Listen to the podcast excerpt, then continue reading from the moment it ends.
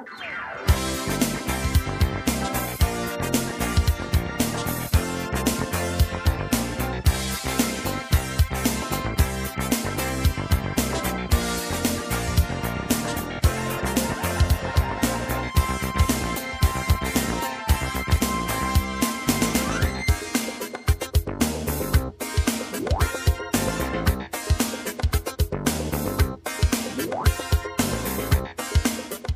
Fantascientificast presenta Caratteri fantastici. Protagonisti, storie, racconti del fantastico attuale.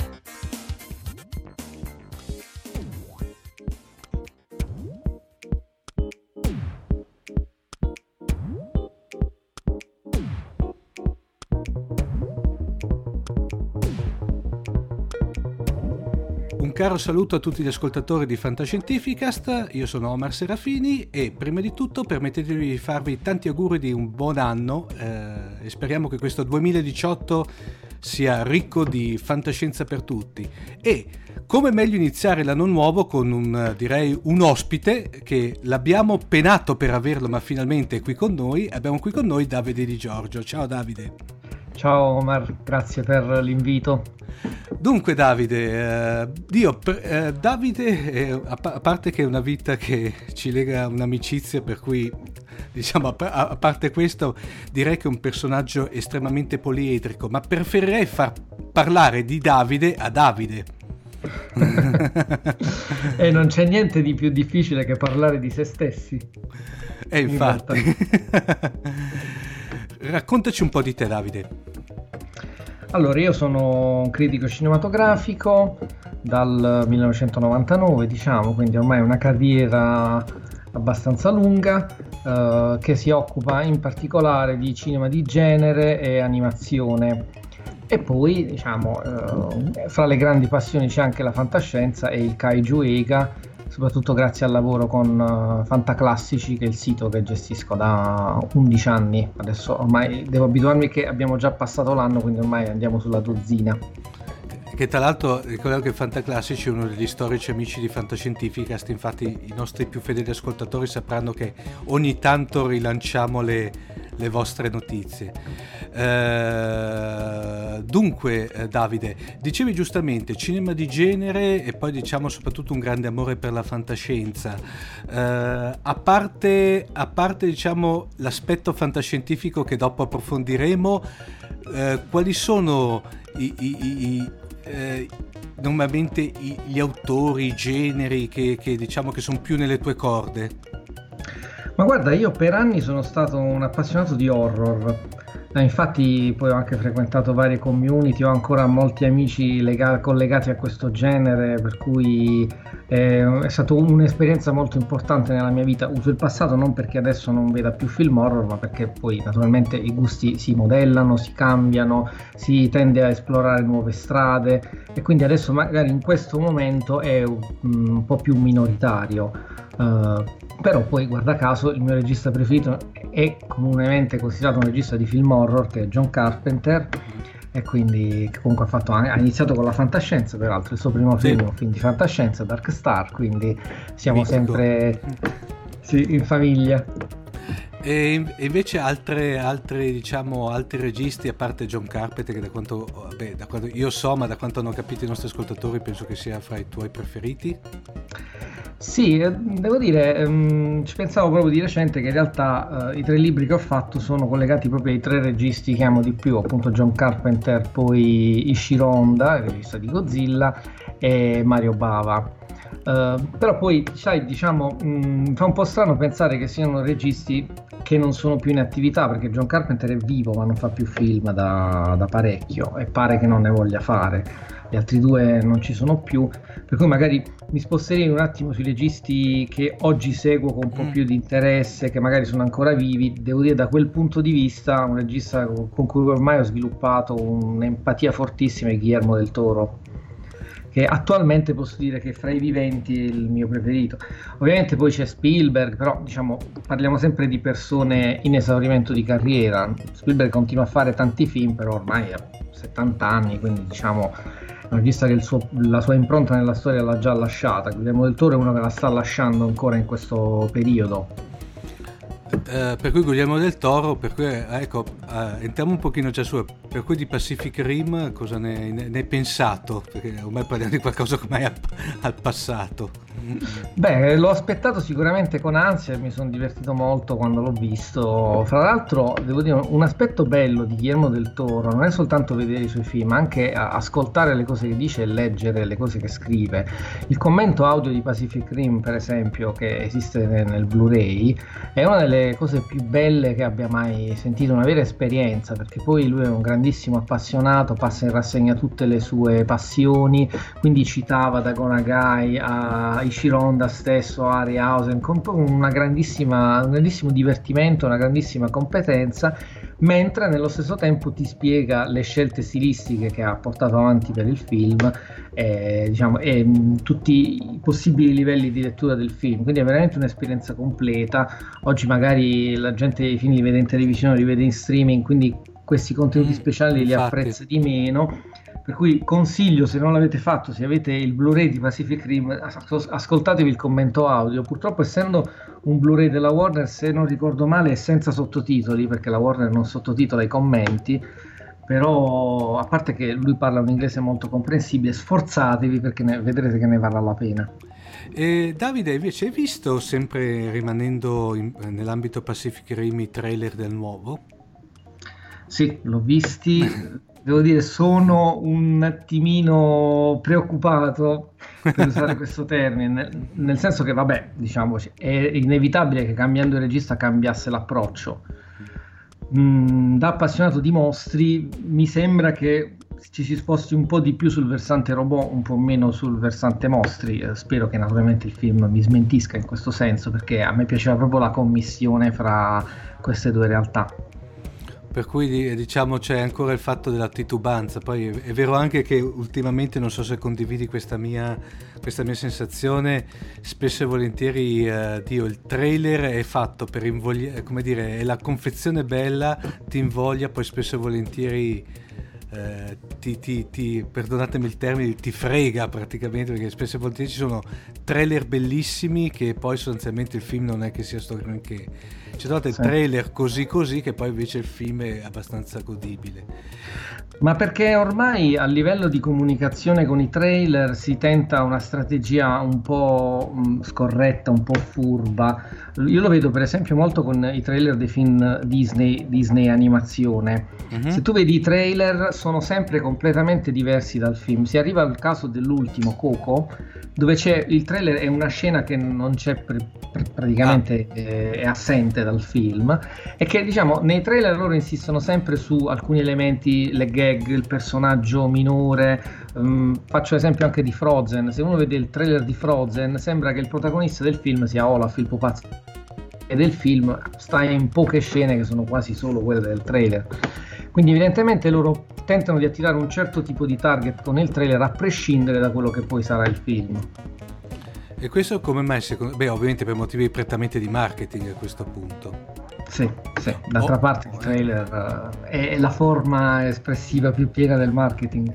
Ma di- discutevamo normalmente con il nostro, diciamo, con il nostro uh, collaboratore che è Emanuele Manco che si occupa della nostra rubrica di cinema che poi mm. diciamo c'è questa anche netta divisione che una volta i trailer letteralmente era una sorta di, di bignami del film mentre invece adesso certe volte addirittura ci sono scene che non proprio o saranno, come dicevi te, o sono tagliate oppure praticamente fatte apposta per il trailer, eh, o montate addirittura, il trailer è un rimontaggio completo di alcune scene proprio per invogliare la visione. Questo è, è sinonimo dei tempi, no? Prince diceva... Sì, diciamo questo accade sia appunto per motivi di marketing, perché loro mh, probabilmente pensano il trailer come un format a sé stante indirizzato a un certo tipo di pubblico, però poi dipende anche dal fatto che oggi i film sono fatti in un modo un po' diverso, oggi è possibile mh, cambiare gli elementi all'interno della messa in scena attraverso uh, le elaborazioni digitali e quindi ancora di più è possibile rimescolare le carte. E fra l'altro lo sentiamo anche in questo caso, torniamo sui commenti audio, nei commenti audio spesso eh, gli sceneggiatori stessi dicono questa scena è stata scritta in un modo, mentre la stavamo girando è stata riscritta, quando poi siamo andati in post produzione l'abbiamo riscritta ancora, mm. perché i film sono ormai un processo di elaborazione continua e quindi naturalmente questo lascia un margine di, di manovra più ampio a, poi, a chi poi mette insieme i trailer. Davide, io te la, te la, faccio la domanda perché eh, ormai siamo in periodi di, di, diciamo di spoiler free sostanzialmente. Dell'ultimo Guerre Stellari, anzi Star Wars, cosa ne pensi? Allora, qua mh, mm, bisogna fare una doverosa e dolorosa premessa, ovvero che fra le mie grandi passioni c'è la saga di Star Wars, ma che io in un certo qual modo ho disconosciuto o comunque preso le distanze da tutto quello che è successo dopo l'acquisizione con la Disney eh, da parte della Disney perché molto semplicemente non mi sono piaciuti eh, i precedenti lavori. E, e non dico eh, il risveglio della forza e Rogue One tutto perché poi ho letto anche i fumetti ho visto anche la serie Rebels e in generale sono abbastanza deluso dal, dal corso che è stato preso. Detto questo eh, in questo scenario gli ultimi Jedi che peraltro non so quanto sia stato detto in, italiano, in Italia, ma il titolo in realtà è sbagliato perché hanno chiesto al regista ma è plurale, lui ha detto no, in realtà il titolo deve essere singolare perché si riferisce a Luke Skywalker. Comunque, chiusa questa parentesi, eh, in quest'ottica mh, il film mi, mi, è piaciuto. E mi è piaciuto per uh, un motivo molto semplice perché per la prima volta da quando la Disney ha preso in mano le redini abbiamo un creativo che ha fatto delle scelte qui devo fare un'altra parentesi, ovvero la saga di Star Wars con i suoi pro e i suoi contro, ognuno ha i suoi, è sempre stata in mano a un creativo che era George Lucas. Uh, passato George Lucas è stata messa in mano a un ufficio di esperti mm, messi lì principalmente per dire questo si può fare, questo non si può fare, che naturalmente è una situazione che eh, riduce i rischi ma nello stesso tempo elimina anche la creatività.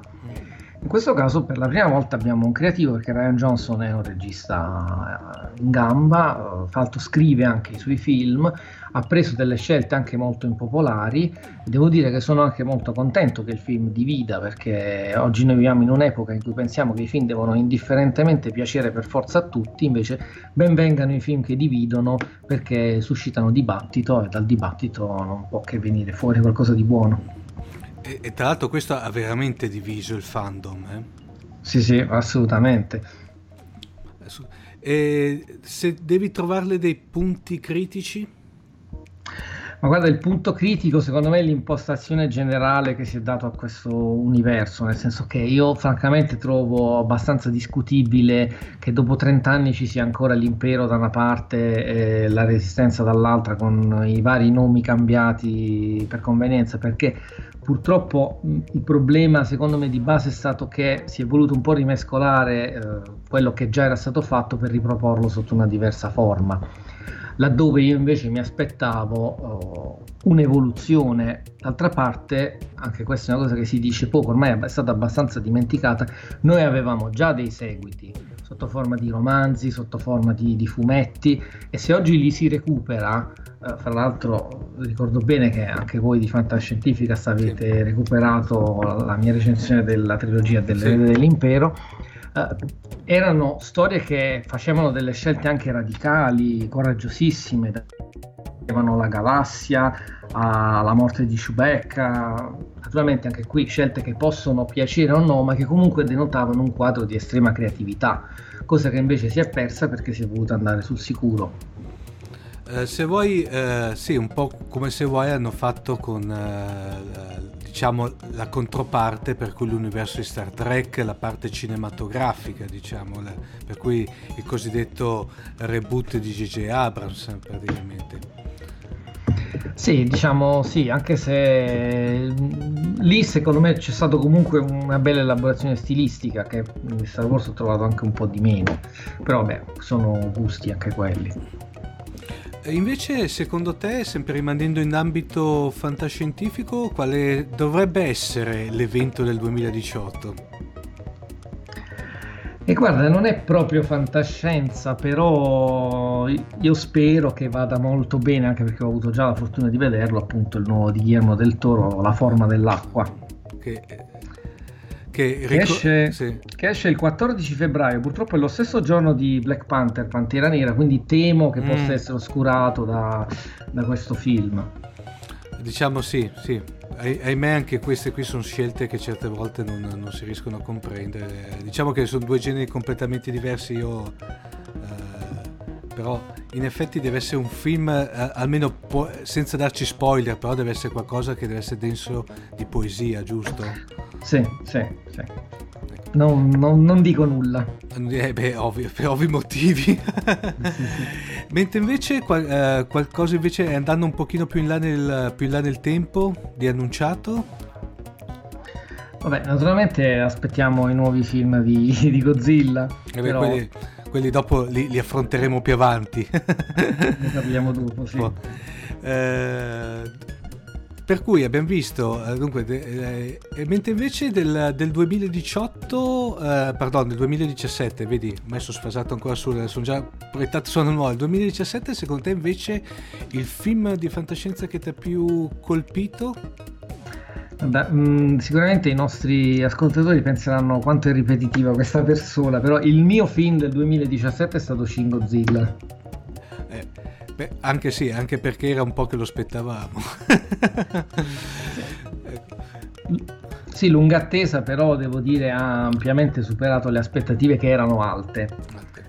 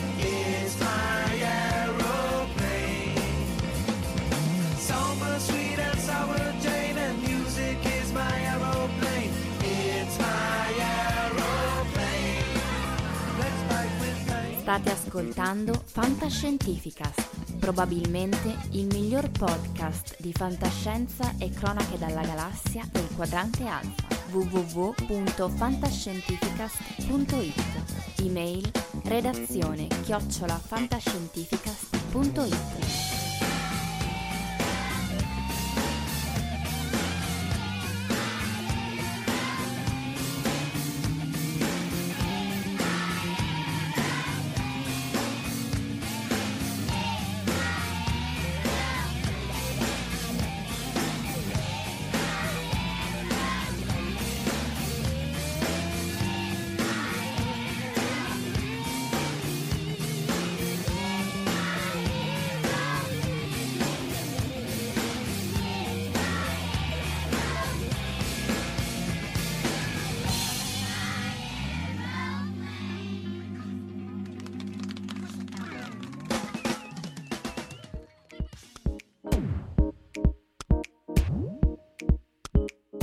E eh, alla fine della, della, prima parte abbiamo sentito che Davide ha nominato una pellicola e tra l'altro a questo punto mi fa il piacere di introdurre anche Davide come eh, oddio, questa neofigura professionale che ho creato io, che è un kaiju evangelist, perché direi che Davide è uno dei maggiori esperti di kaiju in Italia, o no Davide?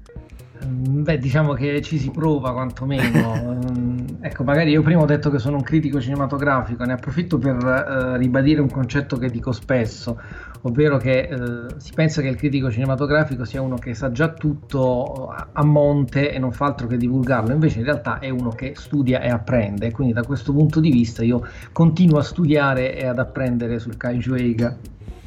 Uh, per cui uh, prima di tutto da, uh, Davide permettimi di fare una sorta di, di, di, di, promuoverti nel senso che consiglio a tutti l'acquisto e ovviamente la lettura dello splendido libro che avevate fatto a, tre, a, diciamo a sei mani vero Davide?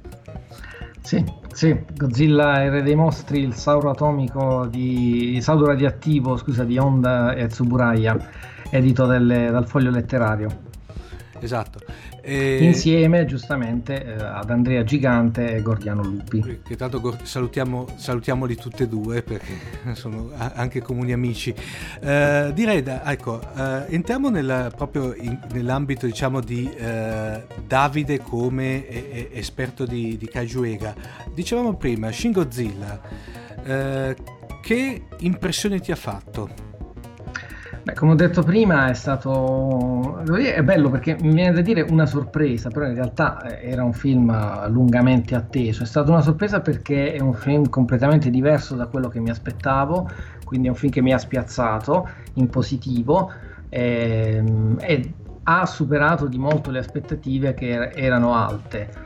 Ehm, nel senso che è un film uh, che riesce a essere estremamente drammatico e nello stesso tempo estremamente satirico e divertente, con un ritmo scatenato, un film che non ha pause praticamente e, ehm, e, mi sorprende perché sembrerebbe in tutto e per tutto un prodotto indipendente, cioè è un prodotto che in America farebbero gli indipendenti, invece è prodotto dalla Toho, che come sempre, che è un colosso assoluto della, uh, del cinema giapponese, per cui è come se traslando la Disney facesse un film di questo livello.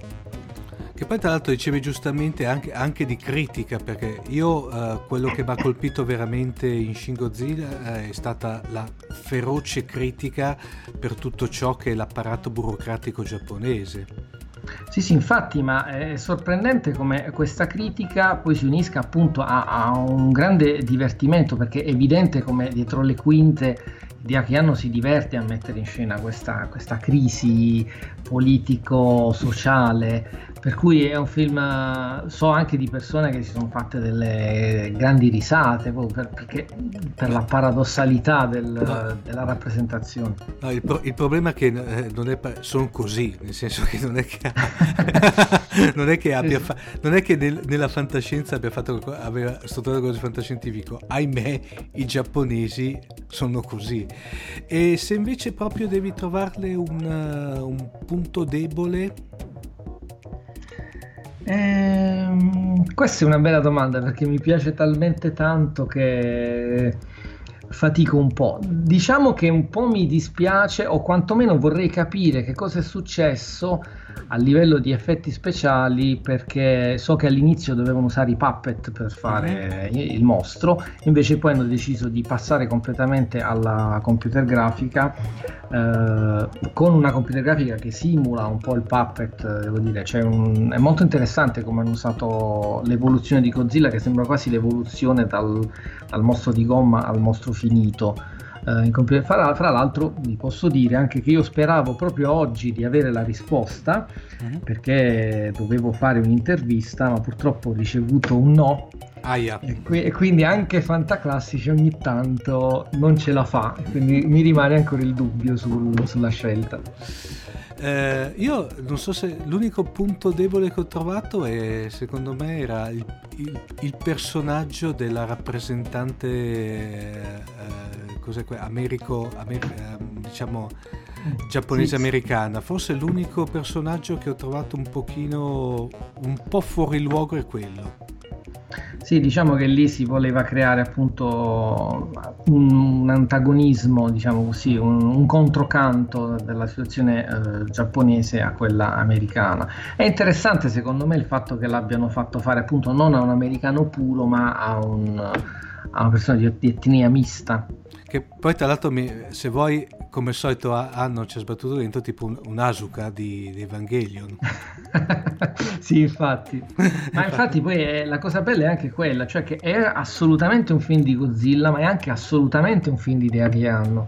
Sì. Quindi lui è riuscito a fare un film molto personale che rispecchia la sua personalità, però all'interno di una mitologia ben definita. Fra l'altro, una delle cose che mi piacerebbe fare su Fantaclassici è riuscire a recensire l'artbook giapponese di Shin Godzilla, però è difficile metterci le mani perché è molto raro e molto costoso, però da quello che più o meno già ho subodorato c'erano, lì sono tratteggiate anche delle possibili alternative che erano allo studio, fra cui l'idea che nel continuare le sue evoluzioni Godzilla iniziasse a produrre anche gli altri mo- a generare gli altri mostri. Che, che tanto ormai siamo anche qui spoiler free, sono quelli che si vedono alla fine sostanzialmente. Sì, quelli dovrebbero essere delle specie di, di esseri umani, però qua si parla proprio di altri kaiju. Uh-huh Idea che pare che la tua abbia bocciato, però magari in un seguito, se lo faranno. Ecco, eh, vo- eh, è notizia di un paio di mesi fa che sembrava che, come dire, hanno cassato l'ipotesi di un, di un seguito. O sbaglio? Sì. No, sì, in realtà c'è il problema che le date ormai sono occupate da qui al 2020, mm. quindi comunque non se ne parlerebbe prima del 2021 e mentre invece Davide, allora che ne avevamo, uh, beh io ne ho parlato su, uh, brevemente su un paio, uh, in un paio di articoli su Fantasy Magazine, mentre invece di questa, cioè il primo di una presunta trilogia che, di, del film di animazione di Godzilla Monster Planet, io le aspettative le vedo abbastanza alte, le ho abbastanza alte, te invece? Guarda, sono sicuramente molto curioso, anche perché da appassionato d'animazione mi, mi interessa. Tra l'altro io Godzilla l'ho conosciuto in animazione perché la prima cosa che vidi fu la serie di Anna e Barbera. Anna Barbera, me, la ricor- me la ricordo. sì, quindi un, un, cerchio che a suo modo si chiude, diciamo così. Eh, fra l'altro, cosa che non sapevo, ho letto però non ti saprei in questo momento dire la fonte, è che in realtà eh, era stata pensata come una serie animata ma poi pare che incoraggiati evidentemente dal, dal successo di Shin Godzilla e dalla richiesta di Godzilla che c'era hanno deciso di trasportarla in film. Sì, che dovrebbe essere tra l'altro una, una, addirittura una, si parlava di una trilogia, si parlava, perché sì. sembrerebbe che nel, diciamo, nelle sale giapponesi ci sia già il... Uh, il, diciamo, il poster eh, addirittura uh-huh. della, della, seconda, diciamo, della seconda parte della trilogia dove compare eh, Mecha Gojira. Ecco, tanto non, non, stiamo dando spaglie perché ormai la notizia è su, è, è divulgata. No? Comunque nel, sì, nel, sì. nel, teaser poster della seconda, par- della seconda puntata della trilogia compare Mecha Godzilla. Eh, tra l'altro poi ecco su questo non so te, voi come fanta- scusa se parlo ti rivolgo a te al plurale, voi di fantaclassici, sì, come, come è venuta fuori quella storia che inizialmente sembrava che ci, se, sembrava che Netflix lo, lo, trasmettesse in tutto il mondo tranne il Giappone prima dell'uscita giapponese, cosa che poi non si è rivelata così perché a, a oggi si sa che verrà distribuito nel resto del mondo da Netflix, però non si sa quando. Sì, infatti anche su Netflix italiano c'è 2018, però senza date. Eh, rimaniamo in fiduciosa attesa. attesa. No, anche perché questo secondo me no, eh, tanto poi eh, consigliamo, tanto sono tranquillamente reperibili in rete i vari, eh, eh i vari trailer. Vuoi raccontare un attimino la trama, tanto senza ovviamente da spoiler, ma tanto non l'abbiamo visto neanche noi in anteprima, per cui sappiamo un attimino que- que- quello che si legge da, dalle varie fonti. Sì, qui in realtà mi permetti di dire che eh, io di solito mi trovo in questa situazione ingrata perché dovendo fare le news per Fantaclassici sono costretto a sapere quando preferirei non sapere, quindi cerco sempre di sapere il meno possibile. Quello che al momento si sa è che questa storia è ambientata nel futuro, eh, in un mondo distrutto eh, da, da cui l'umanità è fuggita verso un altro pianeta che però essendosi rivelato inabitabile li ha costretti a tornare per il, le regole del, del, tempo che varia nello spazio, sono tornati che sono passati 10.000 anni, Godzilla è il re della Terra e quindi adesso riprendersi il pianeta significa anche affrontare questa, questa minaccia. Quindi uno scenario, devo dire, anche abbastanza originale. Sì. Tra l'altro un super Godzilla, perché eh, se non sbaglio eh, dovrebbe essere il Godzilla più grosso di, tutti, di, di tutte le emanazioni di Godzilla, perché... Eh, sì, adesso è nata un po' questa moda che ogni film lo ingrandiscono un po' di più. E, e questo praticamente è, è, è, è, il Godzilla dei Godzilla, per intendersi. Sì, sì, fino, fino al prossimo film. A, esatto. Mentre invece eh, Davide del, del, del Monsterverse americano, eh, che dovrebbe essere tra l'altro, dovrebbe uscire quest'anno, giusto? O l'anno prossimo? L'anno prossimo. L'anno prossimo. Su quello invece si hanno, beh, che dovrebbe essere, eh, cos'è, Godzilla King of Monster, si sa che faranno, co- compariranno quantomeno King Ghidorah, sicuramente Radon e forse e Motra, giusto? Sì, sì. E, e anche lì dopo, e, e dopodiché ci sarà la, la, diciamo, la, la, pellicola dove ci sarà il congiungimento, per cui chiamiamolo remake, perché in effetti è un remake di eh, Godzilla contro King Kong a questo punto. Sì, infatti. Devo dire che è molto interessante eh, anche qui eh, cosa verrà dopo, nel senso che mm, per quanto mi riguarda è bello rivedere in azione questi mostri, però io spero che uh, ce ne siano anche, cioè che non ci si limiti semplicemente a fare il, la riproposizione dell'immaginario mm. Toho. Cioè, secondo me, se un Monsterverse ha senso, lo ha nel momento in cui diventa un enorme contenitore in cui puoi metterne anche altri. E qui le ipotesi che sono venute fuori sono anche molto divertenti. Per esempio, uh, nei titoli di testa di Kong Skull Island si vede una tartaruga gigante. Eh, per cui magari... Eh... e qui naturalmente iniziano eh. speculazioni incredibili. Qualcun altro ha suggerito l'Imir di, a 30 milioni di chilometri dalla Terra, che a me non dispiacerebbe affatto. Eh, beh, c'erano anche speculazioni che addirittura avrebbero il crossover con Pacific Rim a un certo punto. Sì, sì. E quello sarebbe, lì sarebbe veramente il, la, la, somma di, di, di tutto. Uh, sì, hai... Tra l'altro con una fan theory molto interessante che, secondo cui un crossover con Pacific Rim uh, permetterebbe di inserire l'elemento mecha e quindi di aprire la strada a Mecha Godzilla. Eh, in effetti. Eh, invece prima hai nominato uh, Davide di quella che è secondo me, io ho sempre, come dire, la il kaiju separato alla nascita che sarebbe la, la, la, diciamo un po' come Paperino e, e, Daffy Duck per cui di, parliamo di Gamera. Di Gamera si hanno notizie eh, di qualcosa di nuovo? Oppure anche lì perché tempo fa, tempo fa c- circolava una sorta di secondo me poi era un fake, però un trailer di, in, di una, in cui comparivano, i, eh, comparivano i, diversi Gauss eh, che poi sì, arrivava, sì. però eh, sostanzialmente fatto in una computer grafica decente, non eccezionale ma decente, ma a me mi puzzava molto di, di, di fake. Si hanno notizie invece di qualcosa di ufficiale o no? No, purtroppo no. Tra l'altro abbiamo bucato il cinquantesimo anniversario mm. e senza progetti e siamo qui che aspettiamo.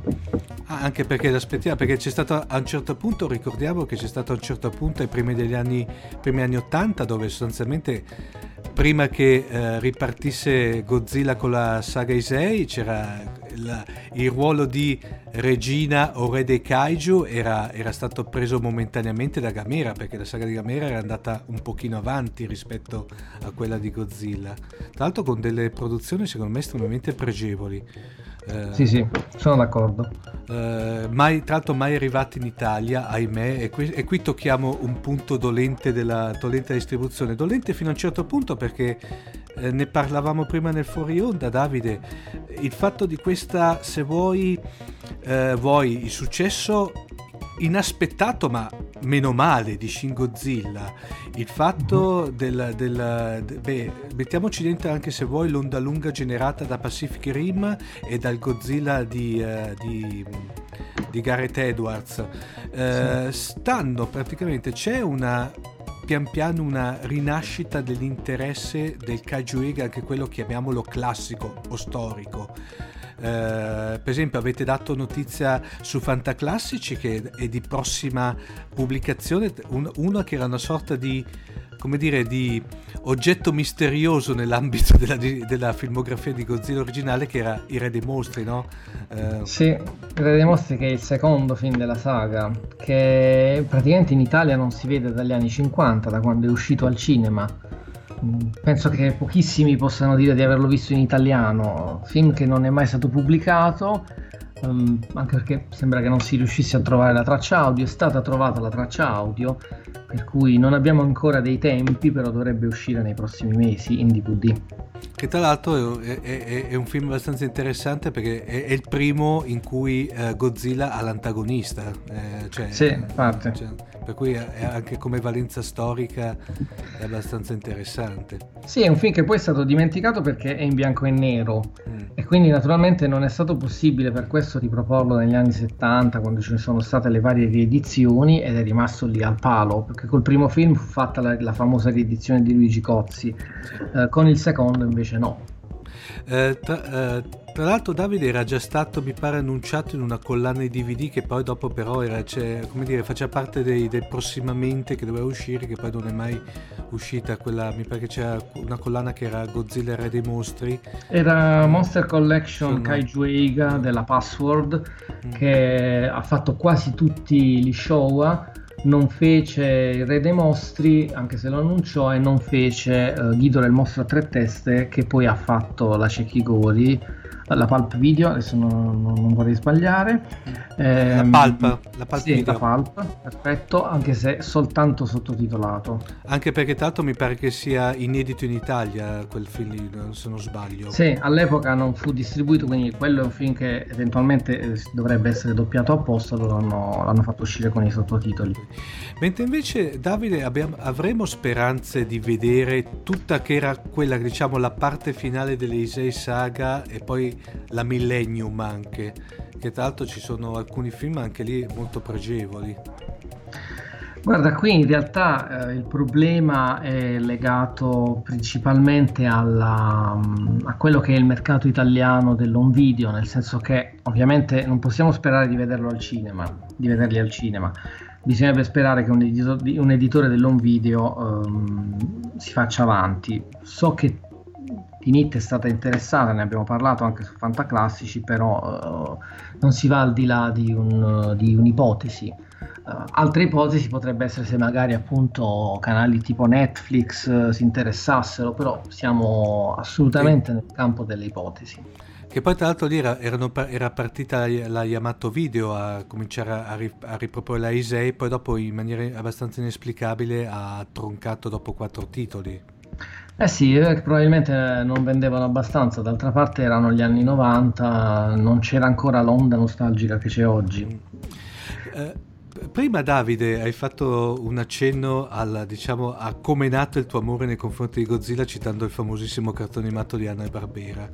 Sì. Eh, oltre a quello, dopo quello lì ha dato il là e dopo come è, è andata avanti la storia d'amore. Eh poi è successa la classica dinamica, ma lo sai che ci sono anche i film e allora lì ti si apre un mondo e inizi a vederli uno dietro l'altro. Eh, il primo che vidi fu Godzilla contro i giganti eh, di notte, perché stranamente li facevano le tv private di notte neanche fossero dei porno. Esatto, mi tolto le parole di bocca. Anzi, allora ricordiamo che era l'età, l'età come dire, chiamiamo l'età d'oro delle TV private, avevi più, eh, era, era, avevi più speranza di vedere un porno in prima serata che non Godzilla. Per assurdo. sì, infatti. Quindi da lì poi, e poi attraverso un video e poi attraverso tutto il resto, fino al libro, uh, fino al sito e al libro è continuata. Eh, della, di, tutto, di, tutta la filmografia, escluso, escluso Shin Godzilla, il tuo preferito? Vabbè, mh, mm, fa un po' strano a dirlo, nel senso che sembra quasi ovvio, però il primo naturalmente occupa un posto particolare. Quindi io direi, togliendo il primo e togliendo l'ultimo, ehm, è un po' difficile perché poi le, le varie ere sono abbastanza diverse tra loro quindi naturalmente se scegli un film di un'era mm, non è comunque rappresentativo di tutto. Magari ti, ti posso dire, a me piace molto GMK, Godzilla Motra King Ghidorah, mm. Giant Moss, quel che è quello di Shusuke Kaneko. Sì. E poi però come Showa mi piace molto l'invasione degli astromostri, come Isei mi piace molto Godzilla contro King Ghidorah.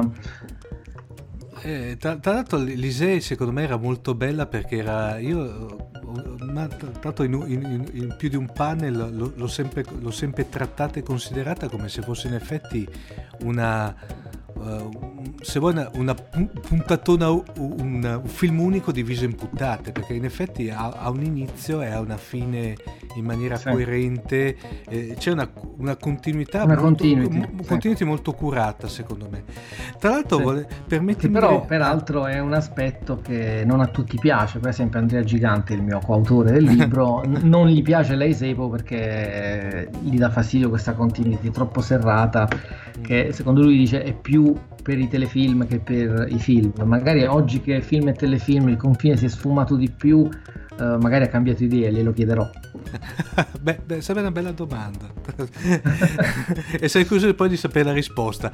Uh, Uh, tra l'altro poi permettimi anche di, di, di, dire ai nostri ascoltatori che te per quando era uscito Shin Godzilla aveva, avevate fatto a Taranto una bellissima iniziativa eh, quando era uscito diciamo anche Shin Godzilla a quel periodo nelle sale cinematografiche e tra l'altro sì. avevo avuto eh, l'onore di ospitare eh, un comune amico e tra l'altro anche lui un, un appassionatissimo di Cajuega cioè Antonio Serra. Sì, infatti è stato veramente un piacere e un onore perché fra l'altro oltre ad essere un grande appassionato è una persona straordinaria non c'è bisogno che dica che è anche un grande autore perché quello oh, lo può scoprire chiunque legga le sue opere, però naturalmente è bellissimo quando tutti questi aspetti vengono a coincidere, quindi diciamo è stato un momento di dialogo con il pubblico, ma è stato anche e soprattutto, e lui te lo potrebbe confermare, un momento di grande divertimento fra noi.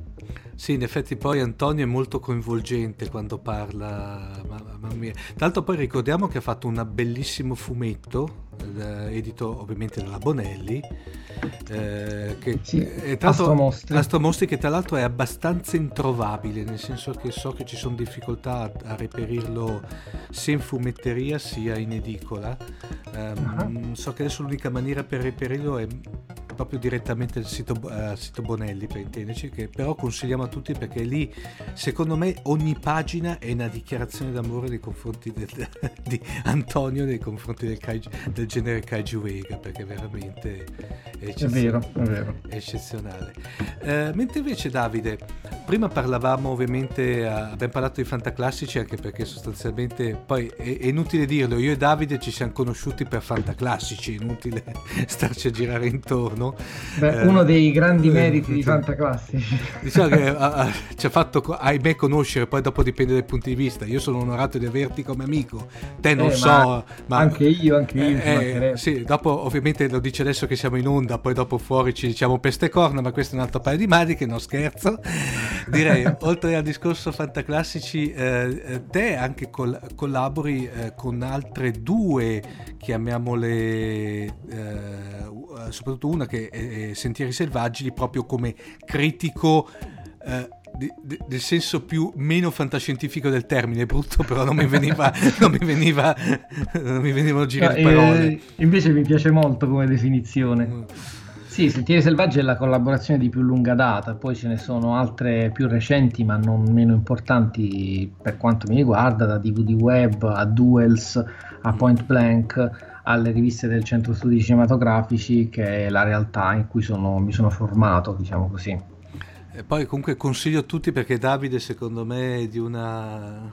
certe volte è veramente una di... Eh, eh, non perché sei mio amico Davide, però praticamente sei, certe volte hai una profondità di, di visione veramente eccezionale. E ti ringrazio. Sia profondità, ma profondità, ma anche chiarezza. Poi dopo, sai, su certe cose abbiamo poi anche una convergenza di vedute, per cui quello è la ciliegina sulla torta. Ecco. eh, tornando invece, eh, Davide, al discorso, al discorso Godzilla. Sì. Eh, secondo te eh, l'operazione che prima dice, parlavamo dell'operazione che hanno fatto uh, gli americani e, e, il fatto di che sia, sa, sarebbe auspicabile che più che un semplice remake, restyling, uh, refreshing, passami anche il termine che bello però mi piace, mm-hmm. della, della, della, saga. secondo te invece, al di là ovviamente del della realizzazione tecnica che hanno i mezzi per poterlo fare, però i punti deboli del Monsterverse io te ne provo a buttarli uno, vediamo se, se riesci a, a, a, se hai anche te questa visione. Mm-hmm. Um, mi rivolgo, ma se vuoi anche a, a Kong, a, quello, a Kong Skull Island, quello sì. che, che ho notato che è un po' il difetto che hanno diciamo, i film fantascientifici, ma anche le produzioni fantascientifiche in senso televisivo, per cui eh, i, tele, le, i serial, che sostanzialmente sono una sorta di drammoni familiari, ok? Uh-huh. Che hanno poi una cornice fantascientifica. Uno dei miei cavalli di battaglia, i nostri ascoltatori lo sanno, l'esempio che ti voglio fare è questo. Te prendi serie tipo The Walking Dead, uh-huh. Falling Sky, la defunta Terranova, ok? Eh, sono serie che hanno, sono improntate su drammi familiari che poi hanno come contorno gli zombie, l'invasione aliena, i dinosauri. Sì. Lì sostanzialmente io parlo soprattutto nel, nel, nel, primo di Godzilla, ma se vuoi anche, detto, anche la cosa ribaltabile anche nel, nel capitolo dedicato a Kong, è un drammone familiare che ogni tanto compariva Godzilla e sì. se vogliamo, infatti, io guarda, l'ho rivisto da poco. Uh, Godzilla perché mi hanno regalato per Natale il, il Blu-ray eh, 3D perché me lo sì. sono rivisto.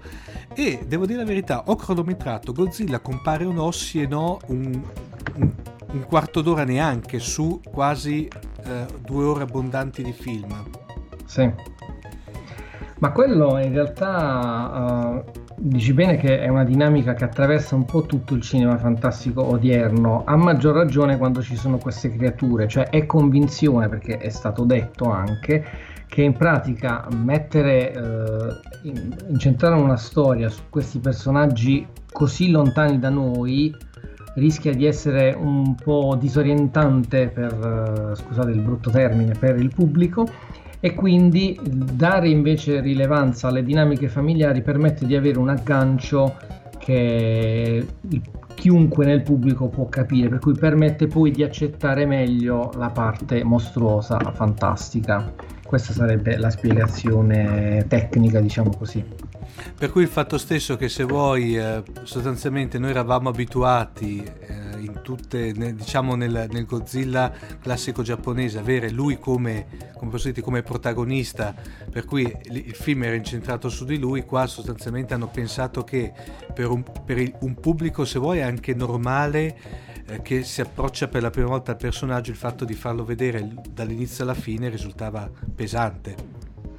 Sì, sì, potrebbe essere sostanzialmente questo il punto. D'altra parte, come dicevamo prima, oggi i film devono piacere a tutti indistintamente sì. e quindi il pubblico occasionale è visto come molto importante, molto più importante degli appassionati, anche perché si sa che l'appassionato ci va comunque a vedere il film che si intitola Godzilla, il pubblico occasionale no e quindi magari bisogna dargli un gancio. Eh, ma infatti è per questo che mi stupisco, se vuoi, del successo anche tenuto conto poi ovviamente del poco che è stato e della distribuzione di Shin Godzilla perché non era un film facile non era sì. un film per tutti. Eh, io lo ehm, adesso magari dirò una bestemmia però secondo me poteva essere una sorta di Blade Runner 2049 sì nel senso che appunto non è un film per tutti sì, ma sono assolutamente d'accordo e anche per quello trovo straordinario tutto quello che è successo. Cioè, non solo è un film assolutamente personale di Diaki Anno, un film satirico, un film eh, che, che, penseresti fatto non dipendente, ma è anche un film che ha avuto successo, ha avuto anche i premi, sì. è davvero incredibile. Mi pare che in Giappone ha vinto praticamente, ha spopolato nel corrispettivo loro dei, dei, dei, David, sì, più che, David Donatello più che Oscar. Sì. E tra l'altro, poi, ecco, tra l'altro poi ho trovato, almeno ehm, non mi sono piaciute alcune, alcune, però per l'amor del cielo lavoro altamente professionale, quello che ha fatto la Dinit per l'amor del cielo non mi sono uh-huh. piaciute però alcune scelte per quanto riguarda eh, il doppiaggio ma quello detto, è un fatto mio personale e qui me ne assumo io tutte le responsabilità di questa affermazione però devo dire la verità è stato fatto anche un ottimo lavoro di adattamento eh, sì, me. sì, davvero sì che è stato Mazzotta giusto? Sì, sì, che abbiamo anche intervistato Tanto, su Fantaclassici. Sì, per cui eh, mi raccomando ai nostri ascoltatori andate a vedere eh, sul Fantaclassici l'intervista a Mazzotta. Eh, Davide, se qualcuno volesse eh, leggerti, diamo i contatti.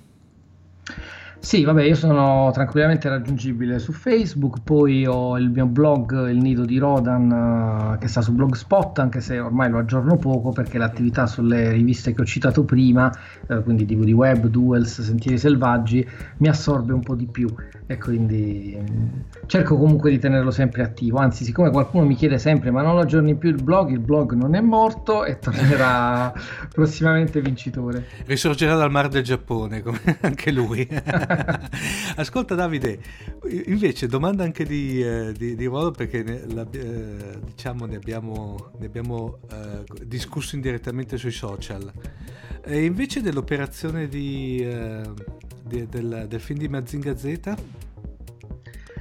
Guarda, non ha riscosso particolarmente il mio entusiasmo, nonostante il personaggio sia a me molto caro, però qui ci sarebbe da fare un lunghissimo discorso sul fatto che continuo a chiedermi nel corso di tutti questi anni quanto la grandezza di, di Mazinga Z, di Goldrake, il grande Mazinga che noi conosciamo, sia stata frutto di un intenso lavoro da parte degli sceneggiatori della Toei e quanto dicono Nagai. Oh, cioè, io ho il sospetto che Nagai abbia messo l'idea e poi gli sceneggiatori abbiano, l'abbiano resa grande. Beh, come lui è famoso poi perché cioè lui sostanzialmente è famoso per dare il là, poi dopo a un certo punto sì. si stufa e vedi, sì.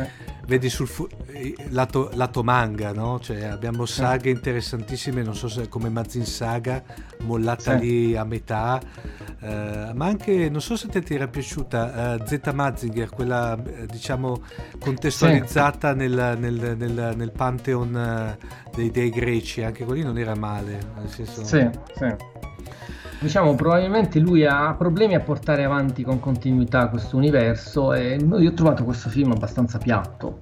Sì, sì, in, eff- in effetti eh, anche qua non si riesce a capire se da una parte perché non, ha, non, hanno il coraggio di fare veramente un remake ma fatto serio della serie però ovviamente magari modernizzandola.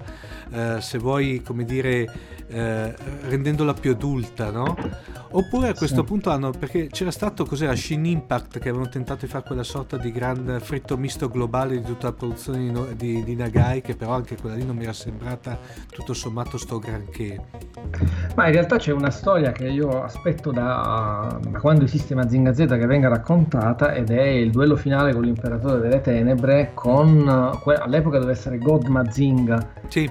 non fu fatta per fare Goldrick spero sempre che la facciano quella magari potrebbe essere una traccia interessante sì perché in effetti diciamo che la, la vera continuity si era avuto eh, col fumetto di, eh, di Gosatu Ota giusto? Che, sì, nella, sì. che però lì secondo me non è che aveva trattato come, come, come, do, da, come li doveva l'imperatore di, eh, di, di Michele. Eh, sì, anche perché era diventato un subplot. Sì, ecco, perché, esatto, era molto... Eh, anche lì, Davide, si hanno notizie di qualcosa di nuovo eh, da parte di Nagai? Cioè questo qua rimarrà, come dire, eh, questo film eh, di, rimarrà anche lui lì, come dire, come eh, stand alone, passami il termine, o magari...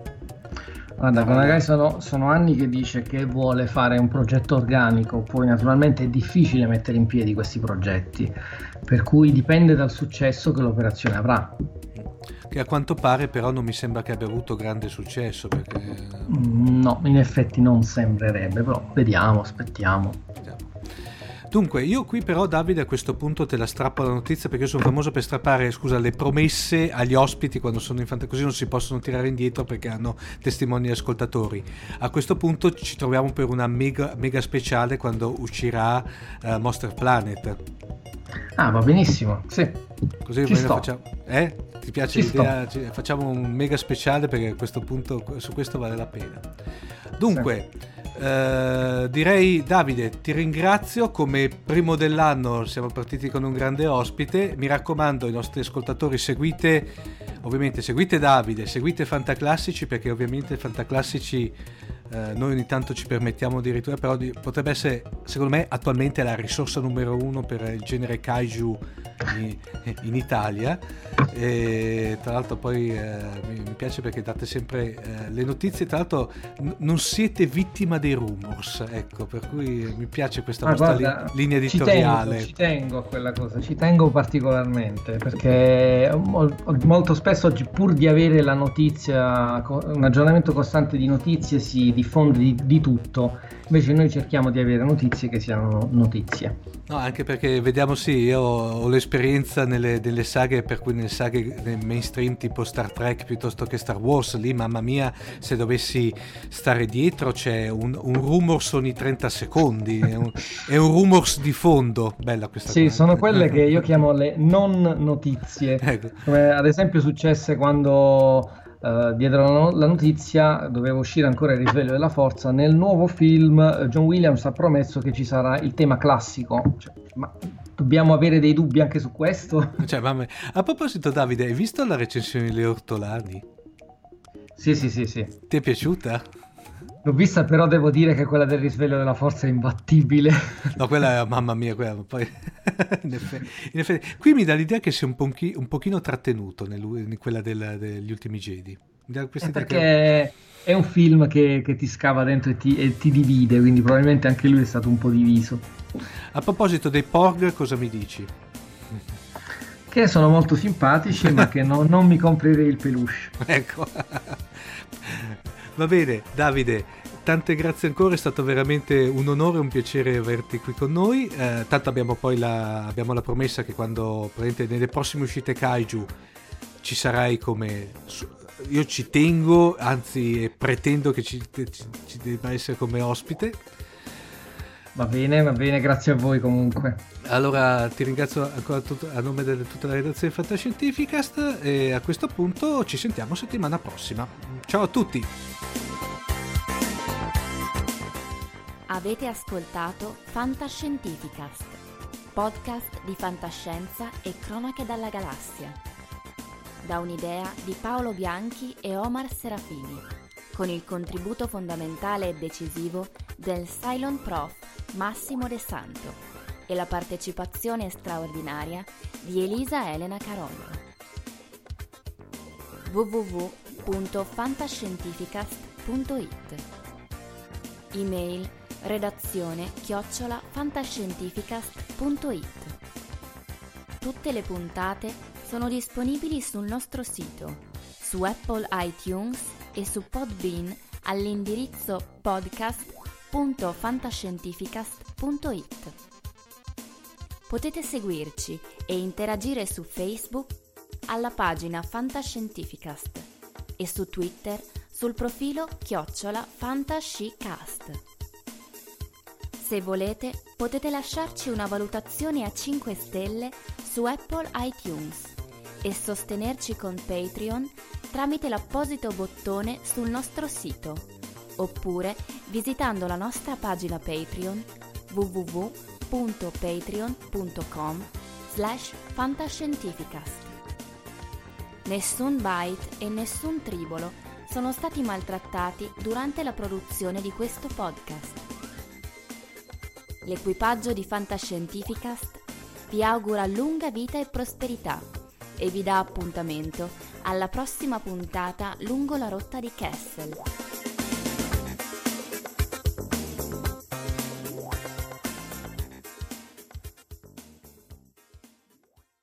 Beh dai Davide, mi sembra venuta bene. Eh dai, ce l'abbiamo fatta dopo eh, tanto tempo. Mamma mia, è stata, è stata, veramente... Penso che facevamo prima andare in Giappone e tornare indietro. Ascolta Davide, ma allora dai, quando, quando mi aggiorni Godzilla e dei mostri?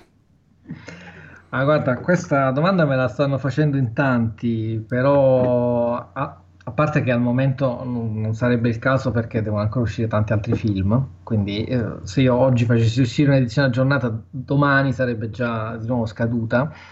Però in realtà ci ho pensato parecchio fin da quando hanno iniziato a farmi questa domanda. Eh, personalmente ho deciso che non, non, sono interessato a fare un'edizione aggiornata, cioè io non, non voglio farla Ta-ta-ta, eh, colpo di scena. Mannaggia, no, no, beh, eh, eh, ahimè, nel senso perfetto. Comunque io sono convinto che la colpa è di Andrea. no, poverino, anzi lui probabilmente ci sarebbe anche, ne abbiamo parlato con lui, comunque lui è, è arrivato alla mia stessa conclusione, nel senso che io da lettore ti dico che ormai non ne posso più di comprare edizioni aggiornate sempre dello stesso libro, cioè capita che ormai in libreria devi avere due o tre copie dello stesso libro sì. Eh, onestamente non, non, mi sembra il caso. Uh, ma poi cioè, quel libro è stato fatto nel 2012, sono passati sei anni, adesso arriviamo a sei anni. Uh, nel frattempo noi abbiamo continuato a studiare, prima ti dicevo il critico uno che studia, abbiamo continuato a studiare, quindi sono venute fuori tanti altri elementi, tante altre cose, tanti altri aspetti che ci piacerebbe approfondire, quindi ci sono state anche le critiche che abbiamo ricevuto, di cui facciamo tesoro, per cui probabilmente non è un annuncio, ma um, un'ipotesi, se ci si dovesse rimettere mano, mi interesserebbe di più fare un altro libro diverso piuttosto che fare l'edizione aggiornata di quello. E magari mi, non è che mi dai uno spoilerino, dai, ti prego. No, ma perché ti dico, non, non, c'è un progetto, cioè non è un annuncio. Dico, sicuramente non lo farei con le schede di tutti i film come abbiamo fatto quello. Ah Okay. mi piacerebbe approfondire di più alcuni elementi, tipo il rapporto fra Shironda e Kurosawa. Ecco, allora ti do uno spoiler. Sulla mia scrivania, qui accanto a me, c'è il libro Shironda, quello appena uscito, Live in Film from Godzilla oh, Madonna. invidia massima Tacci che lo sto aspettando boh. che sto leggendo mm. perché uscirà la recensione su Fantaclassici mm. e questo è veramente è il primo che lo sa perché non lo sa neanche il resto della redazione e quindi altro materiale che permetterà di approfondire questo rapporto vabbè dai Vado che stacco che per, per, stasera abbiamo già dato tanto, poi mi ha dato questa brutta notizia e stanotte non dormirò. Ciao Davide. Ciao Omar, grazie.